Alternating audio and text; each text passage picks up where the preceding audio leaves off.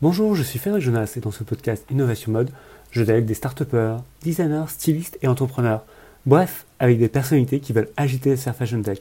Pour ce nouvel épisode, j'ai dialogué avec Quentin, cofondateur de Ben Builders, une agence d'architecture métaverse avec un focus concernant l'aspect expérientiel. Avec Quentin, nous avons exploré également la manière dont les marques peuvent s'implanter dans les mondes virtuels et de quoi elles ont besoin. Enfin, durant notre dialogue, il m'a donné une définition extrêmement précise et surtout simple du métaverse que je vous recommande de noter. Bref, je vous laisse découvrir Quentin. Profitez bien Hello Quentin Salut, merci beaucoup Fabrice de me recevoir sur ton podcast. Avec grand plaisir. Est-ce que tu pourrais te présenter, me dire un petit peu qui tu es? Alors, je suis un des cofondateurs de l'agence Ben Builders. Euh, moi, j'ai commencé mon parcours par une école d'art dans laquelle je me suis ouvert à l'art contemporain et aux nouveaux usages, à l'étude des nouveaux usages du numérique dans la société. À la suite de ça, j'ai fait une école de design qui s'appelle l'ANSI Les Ateliers et je suis aujourd'hui designer. Et euh, mon travail, moi, c'est de designer des services et d'être ce qu'on appelle un business designer. En gros, j'accompagne des structures dans la manière avec laquelle elles vont s'organiser et dans laquelle elles vont trouver des touchpoints pour euh, faire interface avec la société. Très clair. Tu as parlé de Ben Builders. C'est quoi exactement alors, avec Ben Builders, nous, on est une agence d'architecture et de projets dédiés au monde virtuel et au métaverse. On prend des projets depuis leur brief, depuis le tout début, et on accompagne des marques à la manière avec laquelle, euh, enfin des marques et pas que d'ailleurs, avec la manière avec laquelle elles vont pouvoir s'implanter dans justement les mondes virtuels et les métaverses. Ce qui se passe, c'est que on les accompagne depuis la création du projet, on réfléchit à qu'est-ce qu'on va pouvoir construire ensemble, comment les gens vont pouvoir interfacer justement avec ces bâtiments et ces expériences, et on construit aussi ces mêmes expériences. On va du terrain jusqu'au bâtiment. Tu as évoqué là où les métaverses. Est-ce que tu pourrais me le définir parce qu'on en parle beaucoup, mais à mon avis, c'est pas si clair que ça. Non, bien sûr. Alors, le métaverse, il y a un petit peu un débat aujourd'hui. Euh, dans la presse, dans les médias, on utilise le mot métaverse comme un environnement, euh, comme un monde virtuel. Sauf que c'est un petit peu une définition qui est réductrice. Aujourd'hui, le métaverse, c'est un ensemble de technologies et de protocoles euh, dont les mondes virtuels font partie, comme par exemple le Sandbox ou CryptoVoxel. Et euh, cet ensemble d'environnements et de protocoles, un peu à la manière d'Internet, il permet en fait d'agglomérer différentes expériences, de se passer de la donnée entre euh, ces différentes expériences. Le métaverse, en fait, c'est un, écosystème qui est riche et qui est complet. Aujourd'hui, ce qu'on voit apparaître, c'est ce qu'on pourrait appeler des proto-métaverses, dans le sens où ils ne le sont pas encore tout à fait, The Sandbox en est un bon exemple. Il a une économie qui est à lui, avec le Sand, par exemple, avec sa monnaie. Les joueurs peuvent y créer des expériences. C'est un univers qui est en continu. Mais ce qui lui manque encore, c'est la possibilité de passer ces données d'un univers à un autre. Par exemple, euh, passer de manière indifférée de Meta, le multiverse de Facebook, à The Sandbox, sans même en faire la différence. Et ça, aujourd'hui, c'est quelque chose auquel on n'est pas encore tout à fait prêt et qui n'existera pas encore avant quelques années. Et c'est un peu la première des limites euh, au métaverse c'est la propriété des, écosystèmes. Alors, justement, on parle des marques de mode et des marques de luxe. Pourquoi elles doivent se lancer dans le métaverse? Je pense tout d'abord que l'intérêt des marques de luxe et de mode à se lancer dans le métaverse, euh, c'est un peu euh, une espèce de bac à sable. Je pense qu'elles doivent le prendre comme ça. Elles doivent essayer de tester leurs usages. C'est euh, maintenant, en fait, qu'il faut tout essayer. C'est encore peu répandu, peu connu en vérité, si on regarde euh, l'échelle mondiale. Et je pense qu'il faut essayer. Il faut essayer de, de, de, créer des architectures dans le métaverse, de voir comment on peut s'affranchir justement des règles de l'architecture classique.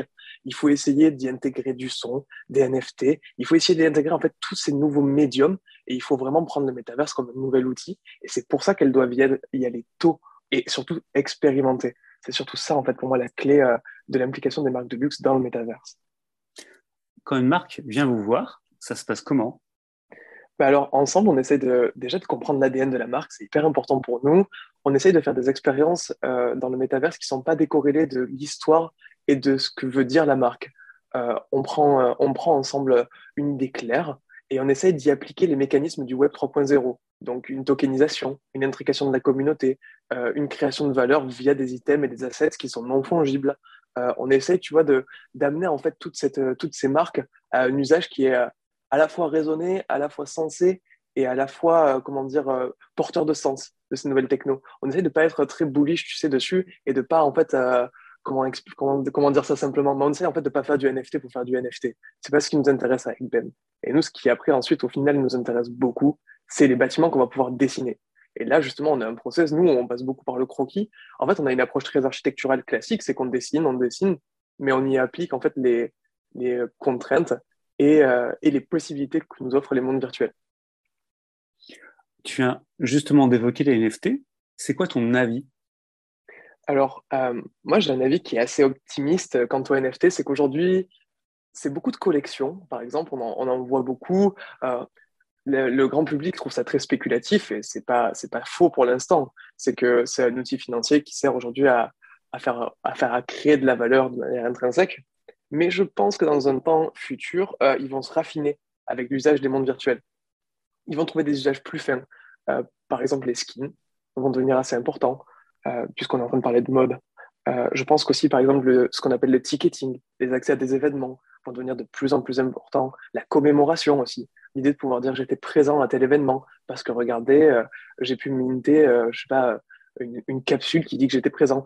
En fait, je pense que ces, euh, NFT, ils vont évoluer à mesure qu'on va développer nos usages des mondes virtuels et du métaverse. Et, à mesure que ces usages vont se transférer dans la vie réelle aussi. On peut le voir justement avec la blockchain qui a été créée par le groupe LVMH et Richemont, Aura, et qui justement permet une intrication des NFT pour la propriété dans, dans le réel. Quentin, en ce moment, j'ai l'impression qu'il y a une espèce d'engouement pour les métaverses, pour les NFT. Euh, est-ce que tu n'as pas peur qu'à un moment, il y ait une espèce de bulle spéculative qui explose? Bah, La bulle, elle pourrait exploser. Elle pourrait exploser peut-être dans le monde du NFT de l'art, euh, là où justement le crypto-art parfois peut, peut, s'avérer limité dans sa valeur justement artistique. C'est là où pour moi, il va y avoir peut-être une petite faiblesse. En revanche, euh, je suis pas sûr que ce soit une mauvaise chose que ça explose, euh, si, on, si, on, peut le dire comme ça. Euh, je pense que l'explosion d'une première bulle pourrait justement amener à des usages plus fins et à une solidité euh, future beaucoup plus, euh, beaucoup plus importante. Euh, dès qu'on va vraiment découvrir des usages avec une utilité hyper pertinente, ça va s'ancrer dans nos sociétés et ça va faire dissiper le risque, se dissiper le risque de bulle. Moi, j'ai une petite question de curiosité. En ce moment, à Paris, j'ai l'impression que tout le monde crée des agences métaverses. Ah, voilà, c'est pas qu'une impression, c'est euh, tous les jours, j'ai quelqu'un qui crée une agence métaverse. Euh, comment aujourd'hui on peut faire la différence euh, sur les gens qui ont à cœur de mettre en place un métaverse de bonne qualité? J'essaie de le dire d'une bonne manière. Ah oui, je comprends. ça dépend ce que tu appelles métaverse de bonne qualité. métaverse de bonne qualité, on pourrait le définir par plusieurs choses. C'est peut-être donner la possibilité aux joueurs de vraiment jouer avec ce qui se passe. Euh, c'est peut-être permettre à la marque d'avoir une durée de vie longue dans le métaverse.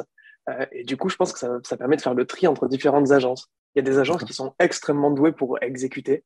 Euh, moi, j'en connais qui sont capables de créer des collections en 15 jours, des collections de NFT incroyables, parce qu'ils ont, des, euh, ils ont des modélisateurs 3D, ils ont des intégrateurs. Et ça, c'est une première force. Et tu en as d'autres, un peu comme nous, on l'est avec Ben, euh, qui arrivent à imaginer justement des futurs plus plausibles, plus dans le long terme, des futurs qui s'inscrivent dans une véritable durée.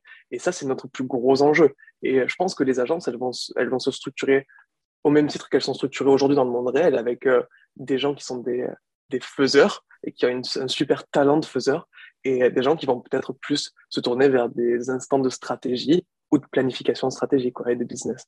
Et ça va être un peu le, le distinguo entre toutes ces agences qui se créent. Mais dans tous les cas, c'est super bien qu'il y ait toutes ces agences. Ça augmente le nombre d'acteurs et, euh, et j'espère que certaines vont réussir à s'ancrer et à proposer une, une, offre de service qui sera genre valuable pour tous les acteurs de la chaîne. Très clair. Aujourd'hui, on assiste à un rapprochement entre le jeu vidéo et euh, l'univers de la mode. Quelles sont les évolutions possibles? Bah, Aujourd'hui, le, le, jeu vidéo, c'est une des portes premières euh, d'entrée de ce qu'on pourrait appeler la mode virtuelle, puisque la mode virtuelle, pour exister, euh, c'est QFD, c'est des vêtements, en ligne, donc il faut qu'ils soient portés, ces vêtements en ligne, en tout cas utilisés. Euh, on peut le voir en fait avec des, euh, des, jeux vidéo comme même comme Fortnite, comme The Sandbox, qui eux en fait commencent déjà à avoir une vraie culture solide du skin. C'est pas encore pas encore un NFT, c'est pas encore enfin pas encore des assets qui sont uniques, mais la mode et le jeu vidéo pour moi elle va prendre un tournant nouveau avec l'implication des joueurs dans la création du vêtement et des skins je pense que euh, ce qui est très intéressant avec le terme de mode, c'est la mode vernaculaire, celle qui vient en fait en gros du peuple, qui vient des joueurs. Et moi, j'ai grand, grand, grand espoir que les joueurs s'approprient la création d'assets et que cette création d'assets, elle crée un marché qui soit en fait hyper, hyper je dirais pas bas niveau, mais en tout cas presque en peer-to-peer, quoi, de joueur à joueur. Et je me demande comment les marques de mode, justement, elles vont réussir à s'intégrer dans ce, dans, ce, dans ce, marché assez simple, à laisser leurs items se faire customiser, à euh, ouvrir justement le champ des possibles aux joueurs, en fait. Alors, aujourd'hui, on assiste également euh, chez les gamers un petit peu à une espèce de rébellion par rapport aux NFT. Ils sont pas très, euh, je veux dire comme ça, favorables à l'amplification des NFT dans, dans les jeux. C'est quoi ton avis? Bah, je pense que les gamers, euh, ils sont exacerbés par le fait qu'on est passé il n'y a, a, pas si longtemps que ça à une économie de j'achète un jeu, j'y joue. Ensuite, on est arrivé à un événement qui est j'achète un début de jeu, j'y joue, puis j'achète des packs pour compléter mon jeu. Et ensuite de ça, on est passé à des jeux en 100% par abonnement. Et euh, je crois qu'il y a quelque chose qui est euh, assez, assez important à comprendre, c'est qu'on va leur demander encore une fois de mettre extrêmement régulièrement la main au porte-monnaie pour pouvoir mhm. jouer. Et en fait, la mercantilisation du jeu, euh, je pense que c'est quelque chose qui effraie beaucoup les gamers. Et en même temps, quand on regarde euh, le portefeuille de dépenses euh, d'un jeune de moins de 15 ans sur Fortnite, on comprend très bien l'appétence que les marques peuvent avoir pour la vente de skins et d'objets dérivés.